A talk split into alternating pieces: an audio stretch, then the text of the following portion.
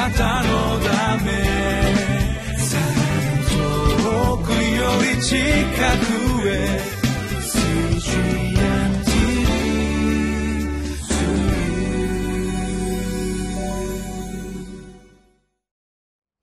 こんにちは。日本福音ルーテル板橋教会の牧師の後藤直樹です。今日もご一緒に御言葉を聞いていきましょう。9月24日誠実です。テーマは愛の叱責救いの恵み。聖書の箇所はイザヤ書27章1節から13節です。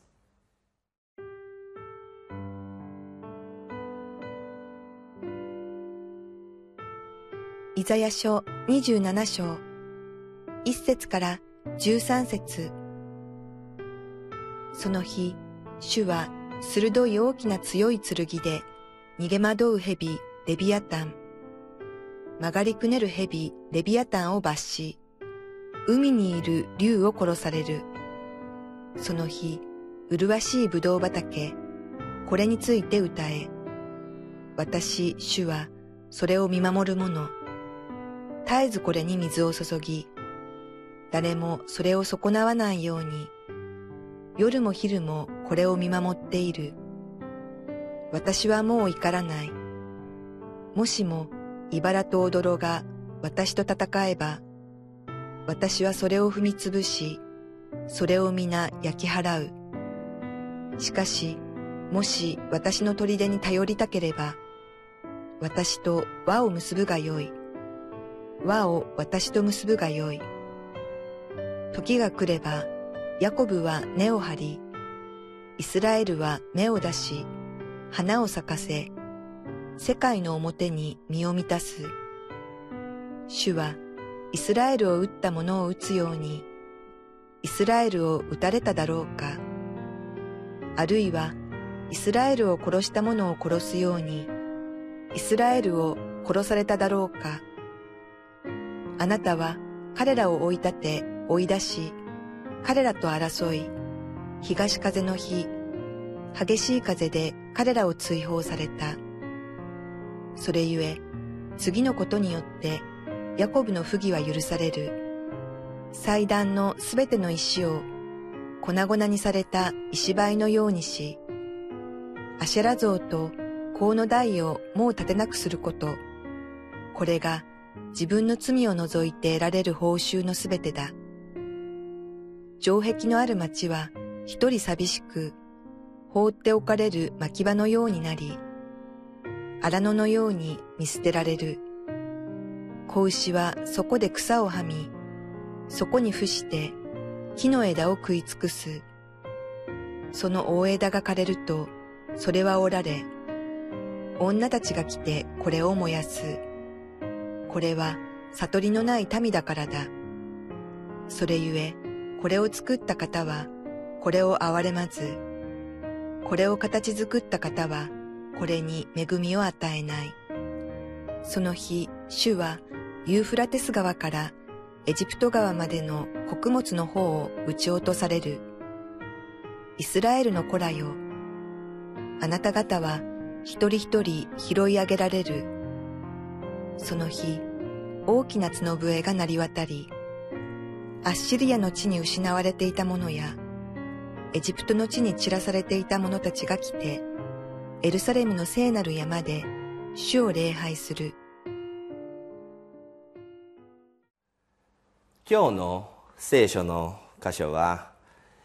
ブドウ畑を見守る者の愛という形で、ブドウ畑が、まあ、テーマに語られていく聖書の箇所です。ちょうど2節見てみますと、その日、麗しいブドウ畑これについて歌えというふうにありますので、まあ、ブドウ畑と聞きますとすぐにあイザヤ書のあのブドウの畑の歌のところ箇所確か、えー、5章にそういう箇所があったな。すぐにそれを思い起こす人多いんじゃないかなと思います。イスラエルの民がブドウの木に例えられていくその箇所ですけれども、まあ、その箇所の続きといっではなんでしょうけれども、この五章一節から七節のブドウ畑の歌が、まあ、神様の裁きの審判の予言であった。そして今日はその神様の裁きが許しへと変わるブドウ畑の回復の歌。まあ、そんなふうに受けても受け止めてもいい箇所じゃないかなというふうに思います。ちょうど5章1節から7節読んであその続きだという形で今日見ていきたいと思いますのでまず最初に、えー、イザヤ書5章1節から7節までのブドウ畑の歌の箇所を読みたいと思います。さあ我が愛する者のために私は歌おう。そのブドウ畑についての我が愛の歌を。我が愛する者はよく肥えた山腹にブドウ畑を持っていた。彼はそこを掘り起こし石を取り除きそこに良いブドウを植えその中に櫓を立て酒舟までも掘って甘いブドウのなるのを待ち望んでいた。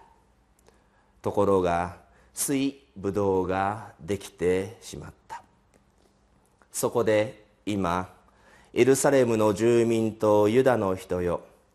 さあ私と我がブドウ畑との間を裁け。我がブドウ畑になすべきことでなお何か私がしなかったことがあるのか。なぜ甘いブドウのなるのを待ち望んだのに水ブドウができたのか。さあ今度は私があなた方に知らせよう。私が我がブドウ畑に対してすることを。その柿を除いてアレスタレルに任せ。その石垣を崩して踏みつけるままにする。私はこれを滅びるままにしておく。枝は下ろされず草は刈られず茨と踊が生い茂る。私は雲に命じてこの上に雨を降らせない。まことに万軍の主のブドウ畑はイスラエルの家。ユダの人は主が喜んで植え付けたもの。主は公正を待ち望まれたのに見よ流血。正義を待ち望まれたのに見よ泣き叫び。というのがブドウ畑の歌の、まあ、ある意味神様の審判の予言の言葉であったわけなんですけれどもその裁きの言葉が今日のイザヤ書27章の一節から見ていきますと先ほども最初のところで言いましたようにえ裁きの予言から許しの予言主に主による回復の予言という形で、えー、続いてきている。ああ神様の裁きは裁きで終わらない。どんなにイスラエルの民が神様に背いたとしても神様はその憐れみの御手を持って民を助けられるという、まあ、そのような形で主の救いの御業が歴史の中で実際に起こるんだということをイザヤは語っているわけなんですね、まあ、当時の時代背景から見ていきますと、えー、紀元前538年ペルシャ帝国によって、まあ、イスラエルを苦しめていた新バビロニア帝国が滅ぼされる、まあ、皆さんご存知のバビロン捕囚ってありましたよね。えー、苦しめられた民がそしてバビロンに連れて行かれた民がまたバビロンから自分の国へと戻ることができる、まあ、そのことをこう見据えての今日御言葉が語られているというところなんですね。3節そのブドウ畑を見守る神様が出てくる。3節私主はそれを見守る者。絶えずこれに水を注ぎ誰もそれを損なわないように夜も昼もこれを見守っている。というふうに言っているんですね。そしてあのイザヤ書5章の箇所の裁きのところで怒られる。神様のその嘆きの声があったわけなんですけど4節見ますと「私はもう怒らない。救いの御業がもう差し伸べられるその喜びのその言葉が語られるというところなんです。そして5節を見ますとしかしもし私の砦に頼りたければ私と輪を結ぶがよい。輪を私と結ぶがよい。神様と和解をする。そういう神様との仲直りの関係ができていくというところ。和を結ぶがよいこの和というのはヘブライ語の言語ではシャロームって言葉が実は使われているんですね。私とシャロームの関係をもう一度結びなさいって神様のその憐れみの御手は神様に背いていたイスラエルのためにもう一度こう差し向けられるというところになっていくわけなんですよね。そして、えその歴史的な背景にまた戻りますとそのバビロンはやがては倒されてそして、えイスラエルの人たちはもう一度神様の憐れみを受けて喜びに満たされる。ちょっと飛びますけれども13節見てください。その日バビロンえー、失礼しました。その日、えー、主はユーフラテス川からエジプト川まで、まあ、かつてダビデソロモンの時代にイスラエルが支配していたこの地域ですよ。そしてその中心がエルサレムなわけなんですけれどもイスラエルの子らがそのちりぢりになっていた広範囲にわたってちりぢりになっていたイスラエルの人々があなた方は一人一人拾い上げられるというところ。そして13節になりますとその日大きな角笛が鳴り渡りアッシリアの地に失われていたものやエジプトの地に散らされていた者たちが来てエルサレムの聖なる山で主を礼拝する。救われた者たちの姿です。主を礼拝するエルサレムの聖なる山で救われた喜びを神様に感謝する礼拝を人々は捧げるのだというところ、まあ、そんなふうな形で今日のイザヤ書27章の言葉が語られていくわけですけれども。ああこの憐れみの御手をもう一度差し伸べられて救われて主を礼拝するイスラエルの人たちの姿というのはこの私たちの姿なんだ。もう私は怒らないと語られている。その神様の声を私たちも聞くことができるということ。私たちもきっと神様に背いて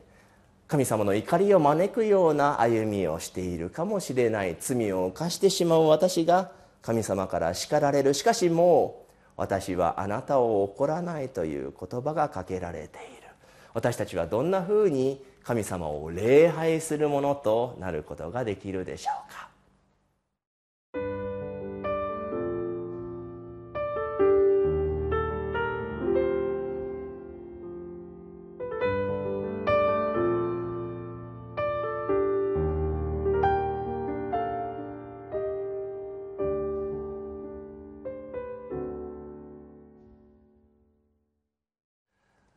今日の聖書箇所の4節にもあったように私はもう怒らないという神様はこの私たちにも同じ言葉をかけてくださっている。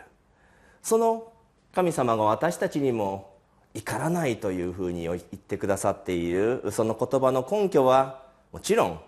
私たちの主イエス様が十字架にかかって死んでくださってそのことによって罪の償いが成し遂げられて救われた。そこにその神様の怒りが収まったという根拠があるというところであります。イエス様の十字架によって罪を許されてよかった。神様感謝します。その気持ちが主を礼拝するという13節の今日の最後の言葉につながっていくということであります。私たちがいかなる普段の生活の中で歩みをしていても常に私はもうあなたを怒らない。なぜならイエスの十字架によってあなたの罪は許されたから。